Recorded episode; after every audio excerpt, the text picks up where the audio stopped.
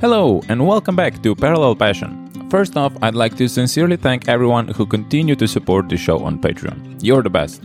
If you wish to join these awesome people, go to patreon.com slash parapasspod or follow the link in the show notes. Thank you so much. Today, I'm joined by Phil Sturgeon. He writes about APIs, but mostly he cycles. A lot. Like from Spain to Luxembourg to Czechia to Albania a lot. While working. Yeah. He's an incredibly interesting person, and I hope you'll enjoy this conversation as much as I did. Here's Phil. Hi, Phil. Welcome to welcome to the podcast. Hey, man, how's it going? I'm doing fine. How are you? Uh, yeah, pretty good. Why don't we start with um, like a short introduction of like who who are you and uh, what do you do? All right, yeah. Uh, my name is Phil Sturgeon. Uh, I am an uh, an API designer, I suppose, is probably the best way of putting it. Um, I, I help people learn about how to build better APIs and architectures. And um, I've been running a community called APIs You Won't mm-hmm. which is a Slack channel. And um, that, that was named after a, after a book um, that I wrote about building APIs. And um, now I work at a company called Stoplight.io, where I help to kind of shape the, the products. Um, and there are a bunch of API design tools, you know, like an editor, a linter, a mocking tool, uh, a bunch of other stuff. And it's all just about helping people make APIs. And and since you brought up the book, I actually maybe start there. Like, um, how did you decide to to write the book on APIs? Oh yeah, um, it was it was supernatural, really. I mean, I I wrote this one blog post, and it's just like bullet point lists of advice, like do this, don't do this, watch out for that, give this a go. Um, and then people were like, wait, wait, wait, expand on all of that. You've just got like one sentence on this thing. Like, I don't understand what that means. I'm like, oh, okay. And so I started to like take a, a few of those and, and, turn them into blog posts. Mm-hmm. And these blog posts were huge. You know, it would take me like a, a month to get one of these, these big posts done. Um, and then I kind of realized, wait a minute, like I'm going to spend about, there's like 12 more posts to go and they take about a month to do. I'm going to be writing this blog for like a year and that's not really going to, not really going to get me anything in return. Um, I was also kind of worried about quality because when you're when you know that you're doing something kind of for free, you don't necessarily pour your heart and soul into it as much. Um, you know, so I, think I was kind of like rushing a few of those chapters to get them, uh, a few of those blog posts to get them done. Mm-hmm. And in the end, I thought, nah, this probably is a book, isn't it? Really, like let's just let's just do that. And um, yeah, it worked out really nicely. I put the I put the few chapters I had onto Leanpub on a pre-sale because you can do like you know one chapter you can start selling it at a low price. Yeah, yeah, did that and people just kept buying it, so I kept writing it, and then I had a book. Cool. And like, did any of the publishers approach you or like write to you? Uh, I had a couple afterwards. I, I just I wanted to self-publish mostly because I, I, don't really like being told what to do. like I'm terrible with authority, um, and so like also APIs as well are a tricky space. Like there's a lot of people have a lot of opinions and they're not necessarily always like right. You know, they have like, different from other things. How? well, sure. Yeah. I mean, JavaScript frameworks, anything you want to think about, but um, yeah, like in the API world, because like everyone can make them and, and everyone does, they just kind of, this is the one way of doing things. And so when you, if you have like any sort of publisher or editor and, and you know, I was trying to talk generally in, in different ways of doing things and, and cover a few different uh, contexts and use cases. And people just get really kind of about it. And I, and just that, that whole process sounded terrible. So I was like, I'm just going to write this thing. And if people like it, they'll buy it. And if they don't, they won't. Um, and luckily, yeah, I didn't really need the publisher in the end because it kind of, it, it grew a community. Like I said, on Slack, we kind of, we ended up growing our own kind of following in, instead of needing to go through a publisher. Cause if you, if you don't really have like a bunch of Twitter followers or whatever, it can be really hard to to get a book out without a publisher. But I, I luckily didn't need it. Yeah, and there the other book was there um, the surviving other people APIs was that like uh, built from that or did like also come from a from a blog post? Yeah, this this is a bit different. So this uh, I'm just about to finish it up now. It's like ninety percent done. Mm-hmm. Um, surviving other people's APIs is is all about like uh, working with other people's stuff, right? Like people, I wrote this one book about how to build the best APIs you can, but if clients, if like client application developers have no idea how to interact with that stuff, um, or they're only like leveraging part of your API because they're not aware of the rest, then that's not very good for you. Um, and the clients like often I, worked a lot. Um, my last job was WeWork, and uh, I was kind of an architectural internal consultant person there. And, and all of our interactions with APIs were, were pretty bad. Like things would fall over that nobody at the entire company had ever heard of the term timeout. so like if one system would fall fall over, like everything falls over. The iPhone is crashed because the conference room booking system is down, right? Like all this crazy stuff. And so um, a lot of this book was kind of born from those interactions. And um, and I'm also rewriting the Build APIs You Won't Hate book again for like modern learning. So it was really cool working at WeWork where things would just crash all the time, and I'd have to like fix this crazy stuff all the time. And I'd be like, this makes a good chapter for this book, and then something else would crash, and it'd be back end. I'd be like, this makes a good chapter for the other book. you you didn't even need a chaos monkey; like the things were failing by themselves. exactly. There were certain things in there that I was like, wow, I didn't, I've never heard of this. This is going to make great content. You know. I'm I'm sure they were happy about it. yeah. Did you always like uh, like writing and wrote about stuff, or is something that you came in? Because like you you write a lot. Like you have a you have a like I have to say have really good domains like phil.bike and phil.tech. yeah, which is like perfect. But uh, you you write a lot. Did you always like to doing it, or did you like come into it somehow? Yeah, I, I don't really know how I started. I think I started blogging in like 2008, um, or maybe slightly before. Mm. Um, and I just kind of like it. Like often there's a lot of thoughts kind of bouncing around my brain and there's like no better feeling than kind of getting them down and, and, and getting the thoughts straight um, and kind of like just making a good article because it just frees up space in my brain. Like I, I will quite often forget things after I've finished writing about them, and then I'll Google for it and I'll find my article, and I'm like, oh, good, I'm glad someone's covered this because I don't remember how this works. So it's just like a good way to get more available like RAM in my brain. yeah, you know. Um, yeah, I just really like it. It's always the best feeling when you Google for something and you find your own answer on Stack Overflow from five years ago. It's like, oh, yeah, I used to know that. yeah, I was looking for advice on like um, touring with tubeless tires and I found an article that I wrote. I was like, oh, yeah, I suppose I have got. yeah. Hmm. Um, yeah so like now that we we brought up biking um how did that story begin like when did you start bike touring um touring, I think, uh, was was this year. I, would never really done a big trip. Um, while I was working at WeWork, like it was very much like you stay, you have to work from this office all the time, right? It wasn't, they weren't particularly remote friendly. And yeah, they are in that uh, space, right? That's what they do. sure, exactly. Yeah, I mean, if, if you can't if you can't get your employees to be in the office, how are people going to pay you for the office space? But I totally understand it. But um, yeah, for, for I've, I've, been into bikes for years. I used to live in the middle of the country in the UK, and to get anywhere, you had to cycle there, right? Mm-hmm. Um, but uh, when I moved to New York, I got into long distance cycling just because it's 30 miles to the nearest bit of nice scenery. So you have to learn to ride at least 70 miles so that you get a bit of time in nice scenery. Right. Yeah. There and back. Exactly.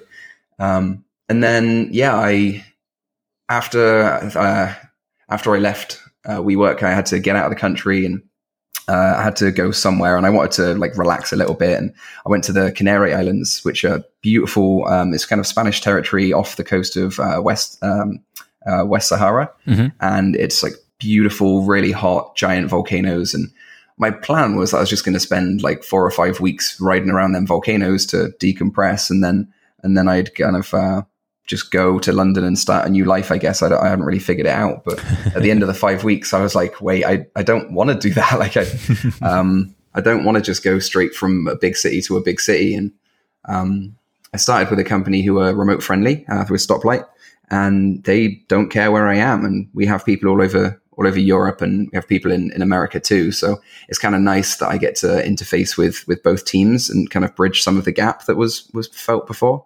Um, so I just, yeah, started started cycling from Spain. I was going to go to Poland to meet the team, and then I just carried on riding and got to like twenty countries. wow, that's uh, that's amazing! And you just decided this like overnight. I'm gonna I'm gonna go through like half of Europe. Uh, not really. Like originally, it was just I'm going to go to to Poland, and that really was overnight. Like I met a bunch of the the team, and they were like, so where are you riding on your bike next? I was like, I don't know, maybe Poland. They were like, sure, whatever. Like, wait, wait, you don't care? This is so cool. Um, and then I kind of started riding around a little bit, and I was like, I had friends over here and friends over there, and somebody else was doing like a boat trip in Croatia, so I started going down there, and I just kept on riding. Like no one, no one told me to stop, so I didn't. but like I didn't know I was going to be doing a bike tour until I was already in Spain. Like I just I ended up in Spain because that's where the ferry goes, and you know I, I, had my bike. I didn't have a box. I didn't have anything, so I got I went from uh, Canary Islands to Spain just with my bike, uh, and I was going to like take a train to London or something, or ride to London. I don't know and then it just turned into a huge a huge tour. So like a Forrest Gump on a, on a bike, like, pretty I just, much. I just keep on cycling. yeah, yeah, it was very unplanned and, and, and quite great. I mean, I had all the wrong kit, uh, all the wrong kit, and, and, like bad gear and stuff, but like things made sense over time. Like you know, you go into a bike shop and you find a good thing to replace the bad thing, and by the end of it, I had a really really nice touring setup. You know. Yes. Speaking of setup, like. Um, how much do you bring with you? Like, um, what is all that you have on a bike? Um, I think half of my weight was my laptop. wow. Okay. I got like a MacBook Pro. I, I would have, I would have loved, I would have loved to have a MacBook Air, but um, by the time you've got like a, uh, by the time you got a computer, I ended up picking up a Spanish keyboard, which is messing me up. Like, I'm always hitting the Enye and the and the wrong characters. It's really throwing my head in. But um, had to get one somewhere. Uh, yeah, I mean, I've got like I have four bags. One of them's marked camping, um, and it's just a tent and a, a sleeping pad and a um, and a quilt. And then I've got another one which is uh, like what is it? Clothes. So I just have you know one human outfit, um, two t-shirts, a uh, bit of underwear, that sort of thing. Uh, another little bag. They're all like twelve liter bags, so they're pretty small. The other one's um, my go bag. So it's got my computer and my all the cables that I need and all of my like you know uh, toiletries and things. I just grab that one off the bike when I'm going into the hotel. And then the other one is miscellaneous stuff with tools and everything. I started off with this huge tool roll. It had everything. It had like a pedal, uh, like a chain whip and like pedal wrench and just arbitrary things. And it weighed like, I think it weighed like 10 pounds. It was so bad. and bit by bit, I just traded away the tools for things at bike shops, you know? So like you need a new inner tube and you give the guy a pedal wrench and just, I kind of kept swapping things until I, I was down. Uh, I'd swap like a heavy version of a tool for a small portable tool, you know, um, things like that. And uh, yeah, eventually my, my gear just became what I needed it to be instead of whatever random crap I had when I started. Yeah, but that's probably the thing. Like when you when you start, you don't know what it is that you'll actually need. Especially like you said, you've never done it before in on, on that scale, so yeah, you couldn't have known. For sure, yeah. Like all the, the bags I had were wrong. Like I was trying to use a seat bag, and I ended up getting a rack, and um, my wheels were like way too low spoke count, so they were just breaking all the time. So I picked up a new pair of wheels. You know, like I pretty much replaced everything. But um, yeah, I mean, I, I I wanted to do a really long long tour for a really long time, but I'd always worried like maybe I don't have the right stuff, maybe I'm not good enough at maintaining my bike, maybe you know, I come up with reasons why I shouldn't do it all the time. Um, and you can you can sit down and obsess about like I need to get the perfect gear before I even go and, and do all this stuff. But in the end, just doing it, it was was much easier. And there were a few times where like some stuff broke and I had to like walk for a while or hitchhike with a random guy in a van to get somewhere to fix it. But like on the whole, it was just fine. Just just did it. and and how much uh, did you travel each day? Like um, how many miles did you do or kilometers? I don't know which. Uh, um, my I, have started trying to think in kilometers. I used to think in miles, so I'm kind of bad, and I, I use both. But um, yeah, in the week, depending on elevation and temperature and stuff, like uh, sometimes there was an Alp in the way, and sometimes there was like 40 degrees of just vicious heat. Um, but yes, Spain can be bad, I can imagine. Uh, Spain, luckily, wasn't too bad because I started in uh, start of April. Oh, okay. Um, it's actually kind of a lot of um, a lot of storms coming through, so it'd be like crazy rain for an hour, and then it'd go back to being lovely. But um, yeah, the worst was Albania. It got to like 40 degrees. And while, while France was having those heat waves of like 43 degrees for a day or two, like that was just Albania all the time. Um, so I was getting heat stroke and heat exhaustion quite a lot then. Oh, so I wasn't riding as far on, on those days.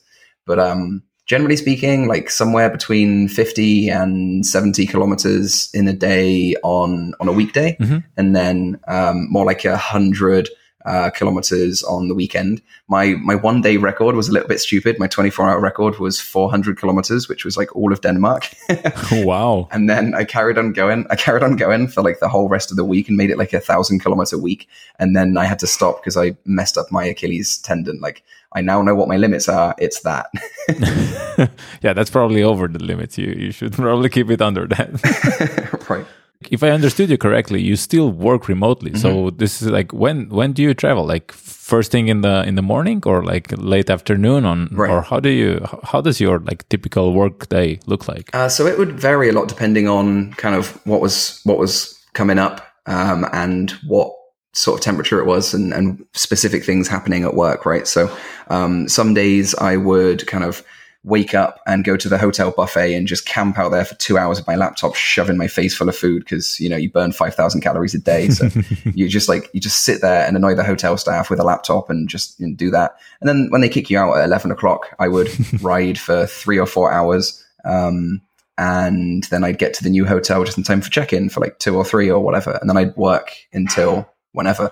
And because there's a mixture of European and American people, like the Americans are waking up at my four o'clock and they're working until my 11 o'clock or midnight or whatever. So if there was a day where I wasn't very productive in the morning and I didn't start working until four o'clock, that's fine. I right. just work an American day. Right. So right. like there were some days where there's like a huge mountain to get through or it's like super remote and I couldn't even stop for a bit of lunchtime coffee working. And I just, you know, I wouldn't do anything until four and then I'd work all night. Um, so it, it, usually works out. But are you still able to are you still able to focus and, and work after that ex, like that amount of exhaustion? Uh it was fine until I got to the Balkans. Sorry. I um yeah, it was just getting really hot. Like it was it was pretty bad in Croatia. Um no, sorry. It was pretty bad in Hungary, but it started to get much, much worse when I wound my way down through um, Bosnia, Serbia, um, Croatia, and then uh, Montenegro and Albania. Like those those last couple were just like really bad because I, I was getting super dizzy and like I'm familiar with like hyponatremia and and and um, just like running out of salt, you know, and mm-hmm. uh, I was getting heat exhaustion pretty pretty common. Um, I think one day, a couple of times, I've really nearly got heat stroke. You know, when you're just super dizzy and everything's all crazy and like your legs just don't work. Yeah, that, that sounds healthy. It sounds really healthy. right. Well, that's why I eventually stopped in Albania. I had to like jump on a, a, ferry to Italy and take a train up and kind of rethink my my my route. And then when I went via uh, around Scandinavia a bit, just because you cannot work when you have heat exhaustion, and yeah. it just kept happening. And so I was like, I wasn't being my productive self. And the last thing I want to do is is let the company down, right? Like they're they're giving me this freedom and letting me do this so long as I get my work done. So if I don't get my work done, then like I can't do it. mm. So I definitely had to make the the tough decision to like axe that leg of the tour in Albania and kind of come to cold colder climates. Um, but yeah, apart from that, like you can absolutely get work done. Like some some days I do hour on, hour off. You know, so I like I leave at, at eight in the morning and then do like an hour of writing and an hour of work and an hour of writing and an hour of work. And that's, that's really fun. You can get a lot of distance covered and it doesn't feel too stressful. Hmm. And you can like, you can think about the problems in between. So like I would, I would stop working when I was like, oh crap, I don't really know how to tackle this problem. Right. Cause I do a lot of planning work and design. Right. Um, so I'd kind of get blocked and then ride for a while and then ta-da, I, I figured it out. Um, and then I can like stop and sit down and, and work on it. Um, and that helps. Yeah, I definitely understand that because like I, I run, so running is for me this this type of feel like um, mm-hmm. um and I think everyone is familiar with this. Maybe not running or whatever. Sometimes you're just taking a shower and you have this. Oh, that's how I'm gonna fix it. yeah, take a break in general. Yeah, yeah, you can figure it out, and then you go like to bed, and in the morning you're like, of course, this is so straightforward. How how did I not know it yesterday? It's so clear. Right. But do you how do you plan it do you just like go and when you see a nice cafe or you're like oh i'm gonna work from here or like do you do you plan it like i'm gonna go to this town and then like find something there or do you just mm. uh, how do you approach that um, pretty much a mixture. Like in some areas, the, there's not quite as much information on on Google. Uh, I was using Maps.me mostly because that's it, mm-hmm. it's just you can download things offline. Um, and yeah, it was it was a bit hit or hit or miss. Like the whole time was feast or famine. Like I, would go a day where I just didn't find any food, you know, and like I found like a gas station snack just to stay alive. Um, but then like the next day, you just stuffed because you just go past so many amazing cafes. Um, sometimes I'd fill up at a gas station because I'd think there wasn't going to be a cafe, and then like a few moments later, there's this beautiful little place, and then I end up just like double eating. But um, yeah, you kind of have to take whatever comes along. You, you can't. It, it's difficult to like stick to a specific diet or whatever. Like if I was trying to, if I was trying to be vegan, I would have been completely out of luck. Um, it's just uh, uh, ham on queso bocadillo uh, over and over again. but yeah, uh, sometimes I do a little bit of planning or I'd like aim for a town and then think like oh, I can probably get there around about lunchtime, work for a little bit, and then get going. But I, I actually worked from a lot of gas stations, a lot of petrol stations. Oh, really? Um, even in yeah, like all over Slovakia, Slovenia, and the Balkans and stuff, like they have Wi-Fi, huh. so you can get you can get coffee and a sandwich and, and, just hang out in the petrol station for a while, and yeah, no one seemed to mind. Huh, interesting. I've I've never thought of working from a petrol station, but yeah, like yeah, sounds ridiculous, but totally a thing. um, and did you meet anyone like you, or with a with a similar type of like working and traveling with bike? Uh, I, I, bumped into a few other um, bike packers and tourers. Uh, I didn't bump into that many of them, mostly because I was doing kind of random haphazard routes. I, I found out towards the end that there's something called Eurovelo, um, and I can't remember Eurovelo.com or something, and they're like predefined routes that a lot of people will ride along. And so uh-huh. there's a lot of other other uh, adventurers that you'll meet doing similar sorts of things. You can like ride with them and, and like share equipment and you know help each other out. But I didn't know about that, and I'm just riding around completely at random. Um, so I didn't bump into too many people even doing the same sort of thing on a bike, mm-hmm. let alone the same sort of working thing. You know? Yeah, because I know of people like I even had uh, one on on this podcast. He's my uh, coworker, Joran. It's like uh, episode number twenty one, mm mm-hmm. and he and his wife basically traveled from Canada to uh, Mexico, like along west coast Whoa. with with the bike. Yeah, but like they didn't work. They the, the traveling was the was the whole thing. So they I think they took like two or three months off mm-hmm. and just did that um, but I've I've never heard of anyone to like actually do it like you do. just like instead of I don't right. know traveling by car or whatever, just like oh I'm gonna go by bike. Yeah, I mean I I know a few people doing similar sort of bike trips. Um, like there's there's a certain number of people you just like randomly see them on on Instagram and stuff. You just kind of um, uh, they just seem to like fly by. There's a few people just going around in circles and hitting all the same spots and, and doing all the same thing as me, but just in a slightly different order. And we never quite cross paths, you know?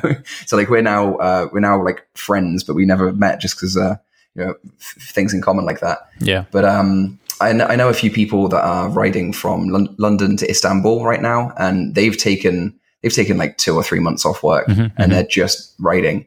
And it's, it looks like a lot of fun because they've got time to like, do like fun things and stop and explore and go for a walk up, up a hill if they want. and like they've got great photographs because they they're taking a bit of time with it. They both got nice cameras, so they like wait for good light and they they do go and photograph some some nature and all these other things. And I've got like a couple of awkward blurry selfies that I shot on the move because I'm late for a meeting. You know, so it's a pretty different experience in that way. Um, yeah, that that is definitely a, a different experience, and mm-hmm. also just do you get to even enjoy like the places or was everything just a blur? Not not just photos but like to you? Yes and no. Like some of the some of the days i did feel stress uh, just because you know I, I try and make sure that my my team isn't blocked and they're we were going through like a pretty crazy busy time at work trying to get a big release out. Right, uh, Stoplight Studio was this huge project uh, that took a long time to to get out, and so I I wouldn't turn my phone into airplane mode. Like I just let the beeps come through, mm-hmm. and so like I would I would rush like mad, and then thirty minutes later I'd stop and I'd be like typing away on Slack, and then I'd rush like mad, and just typing away on Slack, and I feel like I spent the entire day outside, you know, just because it was constantly doing that. Um, and then you, you get to the place and in your head you're like i'm going to stop. I'm going to go read a book at the cafe. I'm going to explore town. No you're not. You're going to go to bed. And, and, the next day it's kind of the same thing again.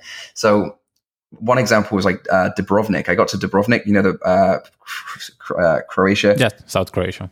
Of game of thrones fame lately. Yeah exactly yeah.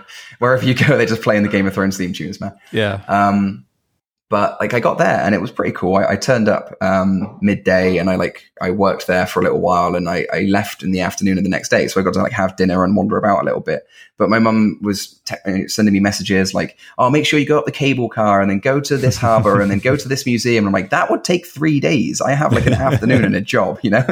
so I take a few photographs and I get out of there, but whilst you might not get to like fully experience the place like you would if you're going on vacation, like I'm not on vacation, I'm working a full time job. So I'd much rather kind of be riding my bike on the way to work and then see like a random castle fly by, Right. be like, oh, cool, and then like carry on riding my bike uh, than you know what I was doing before, which is just like I'm always sitting in the same place. I'm um, you know risking risking death cycling through New York City just to go along the same kind of boring concrete stretch. You know, But you do make your own schedule, so you could have stayed in, in Dubrovnik for three days if you wanted to, right? I mean, yeah, yeah, that's true. I mean. Um, If this is something you would really want to do, yeah.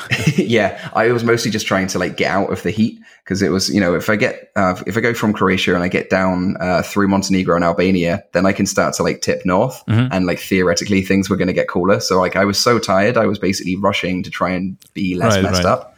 Um, then then I saw the weather forecast for Romania and it's like forty five degrees every day, and I was like, okay, actually, screw it, I'm I'm out I'm out of here. But Yeah, maybe maybe the weather was telling you like just chill, like stop in Just Greece, stop. enjoy this, and just like continue Yeah. in the August September. Uh, yeah, I, I stopped for a, a week in Croatia because some friends were down, like doing a doing a boat thing. They like uh, hired a skipper for a week, and we just like sailed about. It sounds super fancy and not not usually my style. Um, it's really cool. But after a week of of not riding a bike, and I think it's more like nine days of not riding a bike. Uh, I, you know, we stopped in Split, which is just up from Dubrovnik, and Yep. I was like, I just want to ride, man. I just want to ride. It's like a drug, then, right? exactly. Yeah, I was like, I needed my fix, and I hadn't quite got it, so I just I just smashed. um, and you mentioned that you had like uh, a a tent also with you, um, Mm-hmm. but um, as far as I understood, you mostly stayed in hotels and apartments. So yes. Um, was that just like a, a backup in case you don't reach uh, or find a place, or what was that for? Yeah, there are a couple of reasons for the tent. Um, I, I started off with a um, with a bivy uh, and a tarp, and just got mauled by bugs. Just just attacked by like a, a thousand at a time. Slovenia is mad for that. Thanks. yeah, right. I could have got like uh, I was going to try and make like some some tripods and a bug net to keep the net off me because they were like biting through my net, and I realized that I was describing a tent, so I just bought a tent. um, and it was uh, it was really helpful to have. Like it doesn't weigh all that much, and um, sometimes it was just as a backup. You know, like you're trying to get to your hotel. I, I'd mostly book hotels at lunchtime for that evening, so I could basically figure out how far I could get. Because you know, I made the mistake one time of bu- uh, booking a hotel 120 kilometers away and then getting trapped in headwinds, and I couldn't get there. Like I just couldn't get to this place. So I ended up buying a second hotel. and I was like, this is stupid.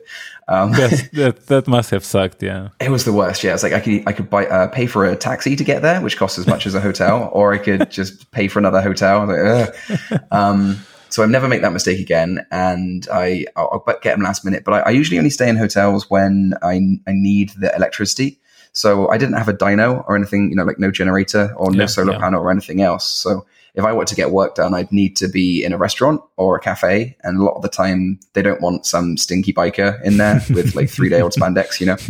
Um, so I generally kind of, at the start, I was just rushing to the, to the hotel and then I could get work done and go and explore.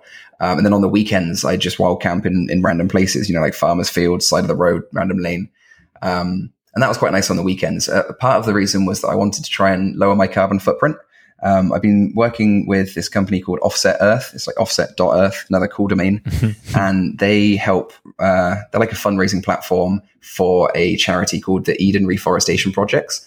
Um, Okay. And they plant trees all over Africa, and, um, like Indonesia and Nepal. And um, they like, it's like 10 cents a tree, basically. And you can like just save the planet by planting a shitload of trees. Right. So I was trying to raise awareness for that with um, like a fundraiser, and people were donating to me as I went. And I, as part of it, I was looking into my carbon footprint, and the average American is uh, four thousand uh, pounds of CO two a month, which is quite a lot. Um, I was down to 1,600 pounds just because I, I kept, like, I was still eating and I was still um, staying in hotels and they have to, like, wash your sheets and do all this other stuff. So I'd only kind of halved it by staying in hotels. Especially just for one night, right? Exactly. And one night's the worst. If you're there for a week and you put the do not disturb, it's actually not that bad. But Yeah. yeah, between like eating meat and, and staying in the hotels, like that was my whole carbon footprint. So, um, and breathing, I'm sure, but, uh, I, uh, so I, I, I cut out the meat pretty much and I was like down to like, you know, meat once every other day instead of like all the meals all the time. Um, and yeah, the, by camping for two nights out of the week, I got the carbon footprint down to around about like uh, 1,200 pounds. So that it, it, knocked a bit more off. And that's a calculator on this offset.earth or that, that you know uh, I can't like... remember where the calculator was. I think it was like carbonfund.org or something else. Okay. Okay. Um, but there's loads of them around. You can just Google like, you know, carbon footprint calculators. There's loads, but yeah, they they just uh, handle like a monthly subscription, so you can sign up and for like five bucks a month, uh, it, it, offsets you, or you can do the mega offset, which is what I've done, and offset my family because they're not the best at this. Um, and yeah, you can like watch as your forest grows, and you know it is pretty nice. Yeah, that's that's interesting, and definitely something I think we as a society should take more seriously. But I, I don't think people are like the the the farthest people are willing to go is abandoning plastic straws in favor of steel ones, which is even worse because sure. you need more energy to make a steel one. So yeah, got to use the bamboo, man. yeah. Bamboo grows like a meter a day or something stupid. You can uh, you just buy bamboo straws; they're great. I mean, or just not use straws at all. Yeah. um, but but yeah, um, did, like were you always um, this oriented against um, climate change or just uh, for um, like preservation of earth? Or is this something that you sort of discovered in your travels or how did you come across that? Uh, i think it's definitely intensified since the trip. Like once i started looking into it and just realizing that even though i literally lived on a bike and like i'd already sold my car and i didn't have an apartment like even though i'd done all that i was still like only half half the footprint of, of the average person. Um, I think that's when I was like, holy crap, I need to do something about this. um, and so yeah, it's definitely like turn. Uh, I'm, I'm, working on a project at the moment uh, called like Awesome Earth. You know how there's like Awesome Ruby and Awesome PHP, and, and people right, collect right. these lists of resources. I'm trying to make Awesome Awesome Earth. Is it Awesome.earth? Uh, I haven't got it yet. I'm working on it. That that, that guy owns it. Um, but I'm I'm I'm compiling the resources locally. It will hopefully be Awesome.earth, or if not, it'll be on GitHub. Okay.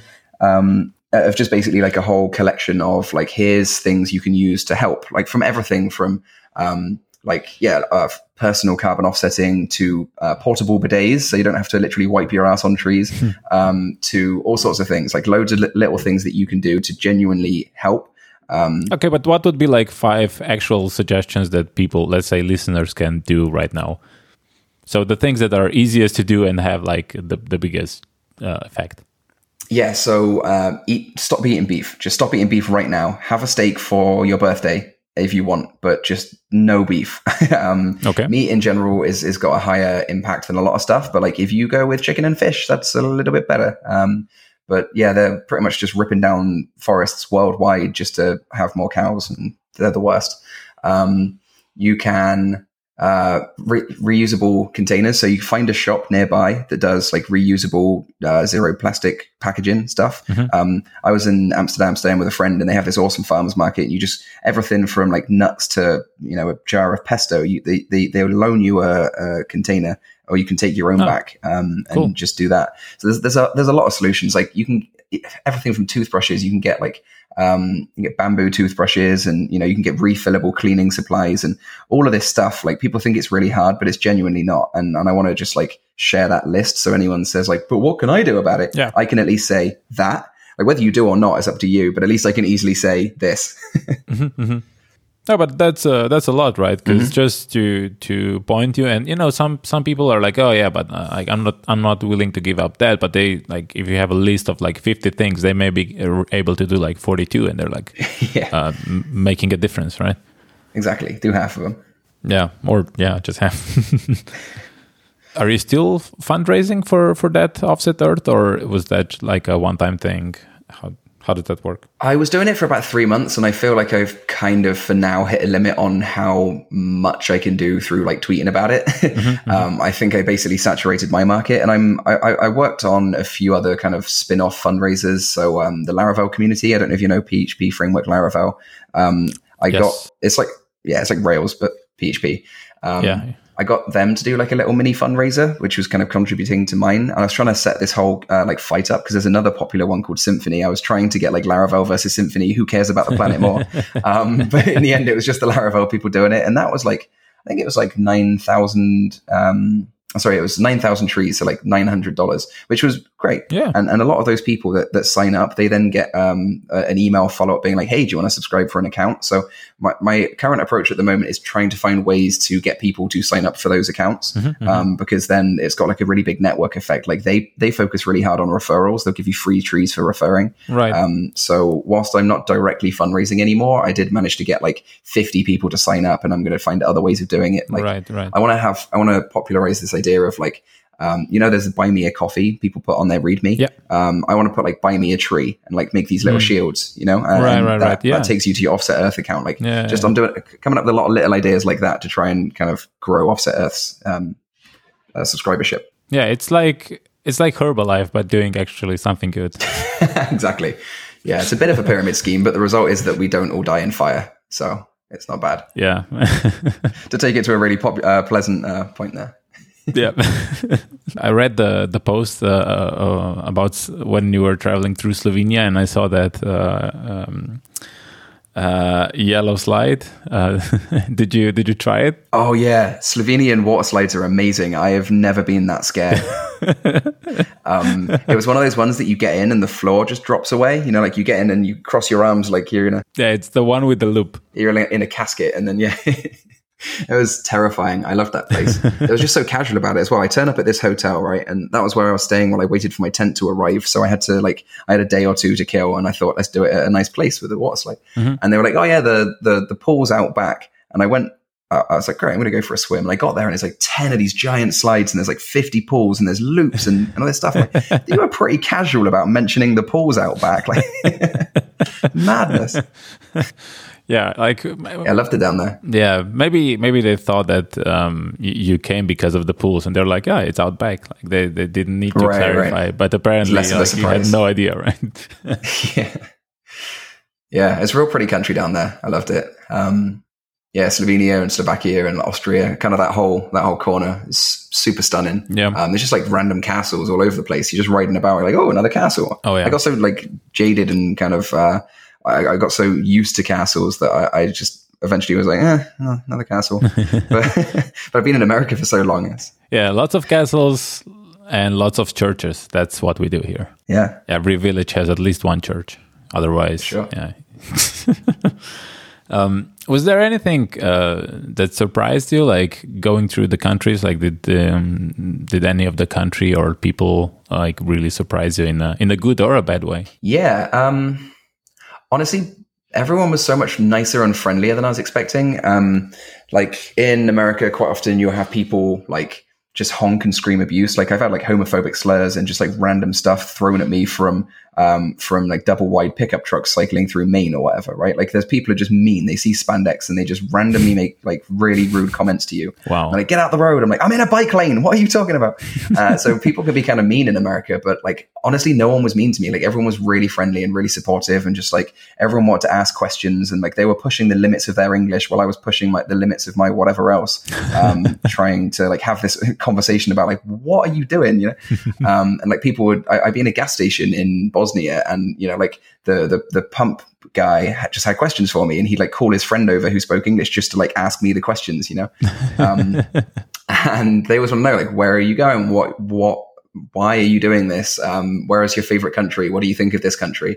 Um and like i'd be driving down some kind of sketchy roads like sometimes you're kind of on the highway um and people were honking at me. I was like man these people are jerks. I don't want to be on this highway anymore. They want me here but then I realized that most of them were like shoving that, you know, thumbs up, uh, give me the peace sign, Right, like right, cheering right, yeah. out the window, and just like they're just like, "You're insane! This is great!" you know, like they just don't expect to see people there. yeah, honking in a good way. Right, exactly. And so when I realized that people were honking in a good way, like that just felt really nice. And I just smile and wave back, and you know, I feel like a bit of a celebrity, um, kind of riding through, and everyone's just like, "Way!"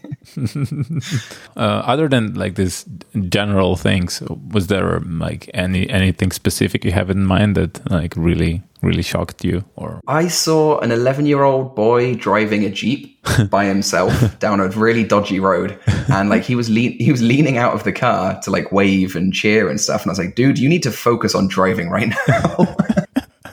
it was mad.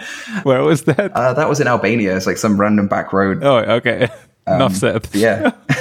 right. I was like, I'm having a hard time riding my bike down this road. Like, you, you need to focus on your driving right now. Yeah.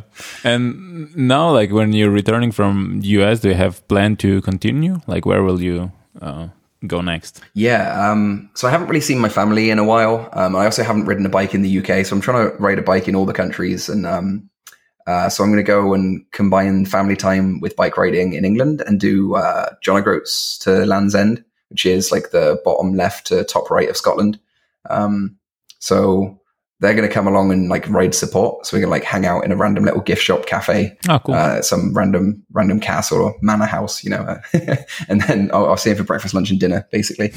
um, so that should be quite nice. And then just back to Europe and try and finish off the um, the Scandinavian Baltic loop that I had to abandon with my messed up heel. Yeah. And then see if I can finish things off before it gets too cold. Yeah. Well, it will get cold, especially in the Scandinavia really soon. yeah. Yeah. I'm hoping I can get Scandinavia done by like, you know, end of November at the latest. That, that will be cold, but it shouldn't be like snow on the ground because I'm not going too far north. I'm kind of, you know, uh, doing um, kind of Stockholm, taking the boat through the Åland Islands to, uh, to Finland and then kind of looping around through uh, Estonia and stuff. So like I'm not going too far north. I should be able to get away with it. Mm-hmm. And then it's just like heading down towards Turkey and Greece, which will be the finishing point mm-hmm. um, as it as it's kind of the middle of winter. And that's a great place to be in, in winter because it's you know not as bad as other places. yeah, probably. trying to trying to use the weather to my advantage instead of working against it. You know. Yeah, exactly, like I did last time. yeah. Um, and you said uh, you mentioned this cyclocross racing. Yes. Um, what what is that even? I don't I don't know. That. Uh, cyclocross is mad. Um, so cyclocross is a, a, cross between road racing and mountain biking. And so uh, you're a runner, so I'm sure you know Tough Mudder, right? Yeah. Uh, so yeah, Tough Mudder. It, for your listeners is like you know running it's like doing a half marathon or a marathon but you're getting like electrocuted and you're climbing over obstacles and there's like rope ladders and just like jumping through sand pits. And that's what cyclocross is on a bike. Oh wow. so, um, yeah you don't get electrocuted luckily but everything else. So there's obstacles there's like um, as barriers to jump. You have the ice thingy where you have to go through like a lake of ice? they don't have the ice thingy. That would be that would be pretty cool. Um, but that's the worst one. Like, I, I yeah, yeah. I, I saw like I saw my friends do it, and when I like when I saw that uh, obstacle, which is basically like um, it's um. It, it, it's like a hole in the ground and there's like um mm. like a tree over it and you have to go underneath and, and basically in this hole is like um, water with ice. So it's ice cold water. Yeah, and you have to dunk yourself like the, the entire body has to go under this like uh, that doesn't sound too pleasant. It, i think they had that in no, the one i did and like that's crazy. Yeah there was also like there's just lots of like muddy water as well. So there'd be like just murky like you're in a river in the middle of farmland and it's all just you know cows have been in it um, just nasty. And you have to like wow. go underwater and like get underneath all these different things. Um, yeah, I'm not a fan of that tough mudder stuff. So why would you do that? But on a bike, it's really fun. It's not quite as extreme. Like maybe that's uh, too much of a close comparison with Tough Mudder, but it's it's like an obstacle course on a bike. Essentially, it's like mm. you have to jump over stuff. You have to ride through sand pits. Sometimes it's so muddy you can barely ride your bike, and you're like running with it on your shoulder. it's just madness. um, sometimes there's like rope pull ups, so you're running up these really steep hills, like pulling yourself up with one hand, um, there's like stairs and flyovers and, and things you can bunny hop and and it's just really silly. You have to like learn to run and jump onto your bike while you're like running next to it, you know. and getting that wrong can have serious implications. Um, so yeah, it's just like a really funny, silly way to spend time on a bike. And the races are like 45 minutes long and there's different, uh, different races, different age groups, different, uh, skill levels and stuff, right. uh, going throughout the day. So you just go with your friends, you get your race done and then you just sit around having beers and just heckling them, and hmm. um, people do hand ups of random things from the side. Do you get hand ups in running? Uh, you know what I'm talking about? No, I'm not. Okay, so a hand up is when like someone on the sideline gives you stuff, and you're not they're not really meant to give you anything that would like help you cheat, but like oh. uh, sometimes uh, you'll get champagne hand ups. One time I thought this it was the same guy that did the champagne hand up, and I said, "Oh, I'll take some of that," and it was like crackers. And I was like, I'm so thirsty. No. Why did you give me crackers? um, like people give you like sweets and candy and uh, a muffin. Uh, the funniest thing I've ever seen was a puppy hand up. This person was just holding a puppy up, and this person wasn't doing very well at the back, and they just like gave them a quick puppy cuddle, and then like he sped up. it's just like a really silly place. Wow, no, this this doesn't happen. Uh, doesn't happen often running. I, I don't think so. No. Um, I saw at the at the Berlin Marathon there was like uh, two kilometers before the end. There were people giving out like beers. Yeah. just like to Yeah, to, yeah. to help you get, get to the finish line and like whatever. but yeah, other than that, uh, I don't know. How would you feel about that? Would you take a take a beer two miles before the finish? Probably not. Um, I, I don't know. Like I, I maybe before the finish it would be okay, but in the middle of the race, I definitely would not take something that um, from someone I don't know. Like just you know. Well, that as well. Yeah, I have no idea what strength is. You don't want to try and read the ABV while you're running down the road. Yeah. Yeah, Um, or you know, or get food poisoning in the middle of like four hour race. It's definitely not fun. No. Yeah, that's not ideal. What? But how did you get into cyc- like in this cyclocross? Where did you even hear about it? Um, I'd never heard of it until I was at WeWork, and there was another guy. He's like, "Ah, you're into bikes, huh? You should come and do this thing." And uh, he he was just like the guy that ran the local cyclocross team. And Oh, okay. um, yeah, I, I don't think I ever would have noticed it apart from that. Like, I, I think it would. Uh, my only ever interaction with cyclocross was like I saw some cyclocross bikes, and they were prohibitively expensive. They were in really really expensive bikes. Like you can get an entry level road racing bike for aluminium, you know, six hundred dollars. Yeah. Um, but the cheapest uh, cyclocross bikes I could find were like two thousand dollars. You know, Whoa. and that was just way yeah because you need them to be light but you also need them to be really strong and uh, so like at the time they weren't really using carbon that much and carbon was quite expensive but now carbon's so much cheaper that like mountain bikes are made of carbon. You can get like carbon wheel sets for mountain bikes. So like Hmm. prices in general have come down the whole way through like the ecosystems to the point where cyclocross is like now a obtainable sport whereas in 2010 it was just for like the richest people. Um, and so I think I like saw it then and just went no But you do need a, a special bike, like mountain bike is not good enough. Uh, you you wouldn't. Some people do use a mountain bike. Honestly, the differences between a mountain bike and a cross bike are pretty small. Like it's you still have a one by drive, tra- uh, one by uh, crankset and and a giant cassette on the back. And if you've got a hardtail mountain bike, the only difference really is the um uh, is the handlebars because it a cyclocross bike is basically just a uh, a road bike with slightly wider forks Right. Uh, and you know a bigger gap on the chain. So it's basically bigger tire clearance. But um, yeah, I mean, you can use a road bike which has disc brakes so that you can have bigger tires on it. And if as long as you, most cyclocross is like 34C, 35C tires, um, and most road bikes kind of top out at 28, 30. But you can get some knobbly tires on a road bike and have a go. You just probably won't won't be as good at cornering as, as everybody else, you know. Yeah, it's just while you were talking, I googled some photos, and oh my god, no! yeah, uh, it's a shame this is a podcast because I'd, I'd show everyone some amazing photographs. Like, there's photographs just pile ups. The funniest thing I ever saw was two guys going around a corner at the same time, and you all start at the same time, so you're really close together.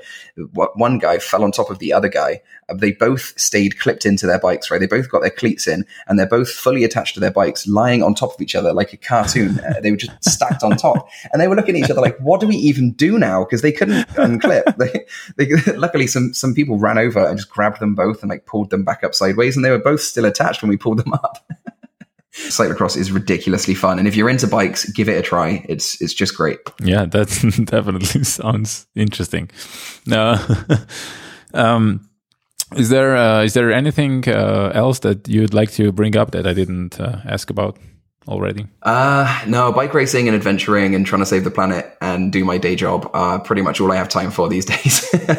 that's that's enough things. Yeah, I, I, I saw somewhere, I, I, forgot where I copied pasted this from, but I have in my notes like occasionally upsets hordes of men's rights activists on Reddit. Like, Oh god, yeah. Um, so I used to be very involved with uh, with PHP, and I was like, you know, contributing a little bit to the core and, and working on the standards bodies and, and doing a bunch of other stuff. And oh, so so that's why you pick Symfony and Laravel. yeah, yeah. So I, I yeah, I don't really do PHP that much these days. We work with Ruby, and now it's all TypeScript. So I moved around a bit, but um, yeah, I used to be super involved with PHP, and for some reason, there's like a really tight kind of overlap uh, Venn diagram of people who are men's rights activists, um, or like specifically anti-feminist, and also PHP on Reddit.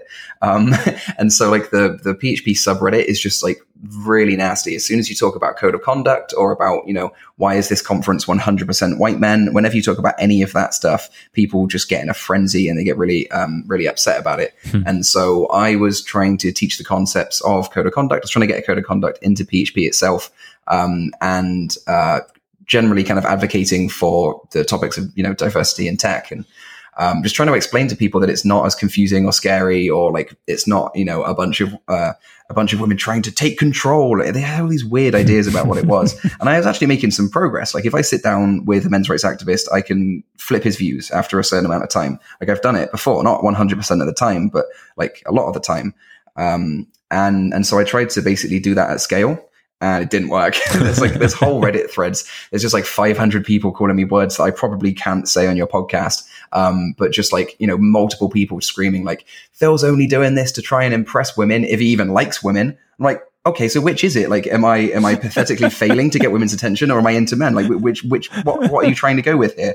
Um, and that was like the nice one that I'm allowed to say on your podcast. So yeah, there's there's a yeah, lot of that out there. I can I can live this out if you want. Like I don't I don't have to. no, it's fine. it's fine. I'm just not going to use their words. I don't know if this is family friendly or not. well, you know, I can always bleep it, but uh, yeah. Usually, like this this long in podcast, people don't like listen anymore if if they are not uh, interested in things. So like, yeah, fair you enough. can get away. You can get away with anything after like 30 minutes. I think. Perfect. Yeah, but um, I I have uh, this question that I always have at the end of the show. Um, what would be three things that you say made like a, a, lasting impression or like change your life somehow and then this can be like books or articles or videos or like whatever i, I can definitely name two just off the top of the bat um, i think the first thing is blogging um, and the second thing is is like applying to speak at conferences, which blogging totally helps with. Um, honestly, my career and life has been fundamentally changed by the fact that I started off blogging a lot. Um, and that kind of, you know, I was just like a, a, a, an average Joe developer working incredibly low paid jobs in the middle of nowhere. Mm-hmm. Um, and then I kind of managed to elevate myself out of that position just by like blogging and people be like, Oh, I, I read your thing and, you know, you just share ideas and just talk about things. Yeah.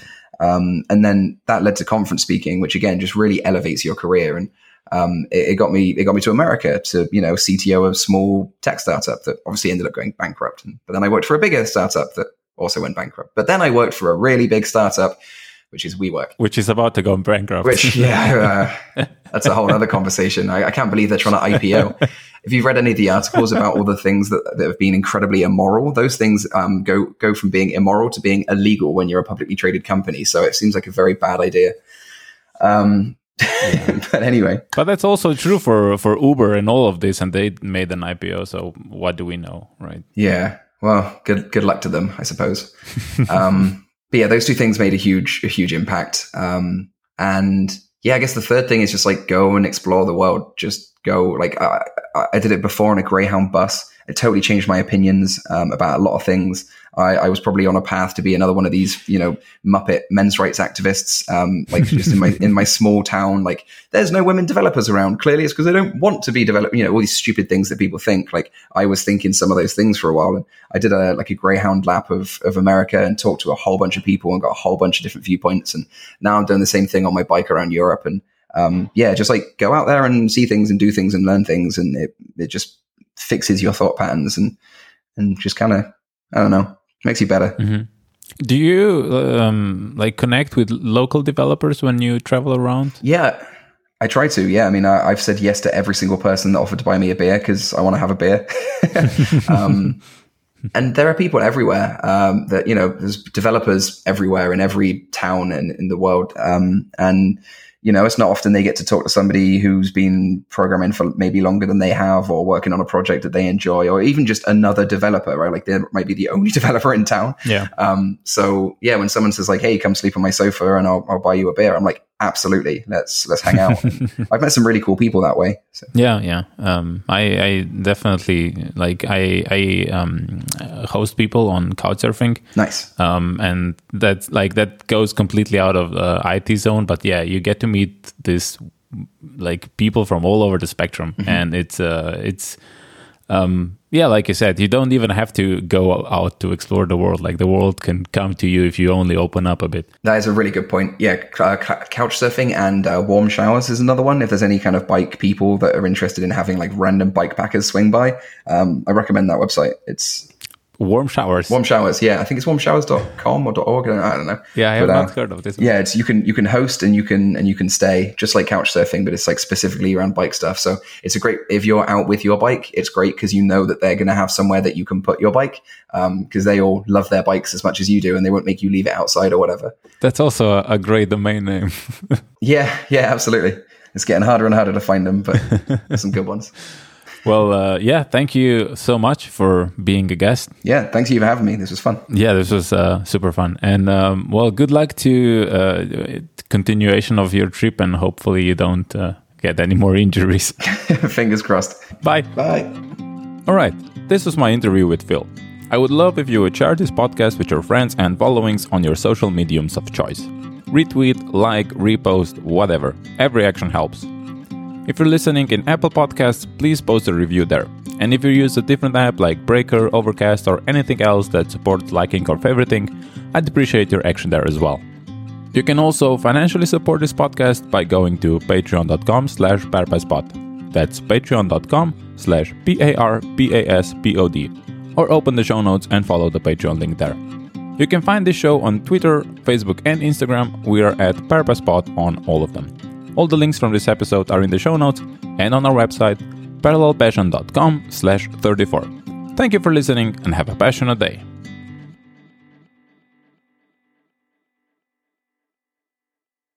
I, f- I forgot to mention there was a, a, a death pool. You were saying, you know, good luck at the end. There's uh, people were placing bets on which country I'd die in, and it was like um, falling off a Swiss a Swiss Alp, or like getting attacked by a bear in Bosnia, or like stepping on a landmine, or whatever stupid thing it was.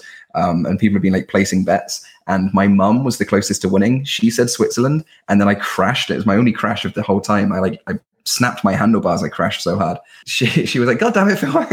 I wasn't being serious. Don't actually die on me. I'll never live with the shame."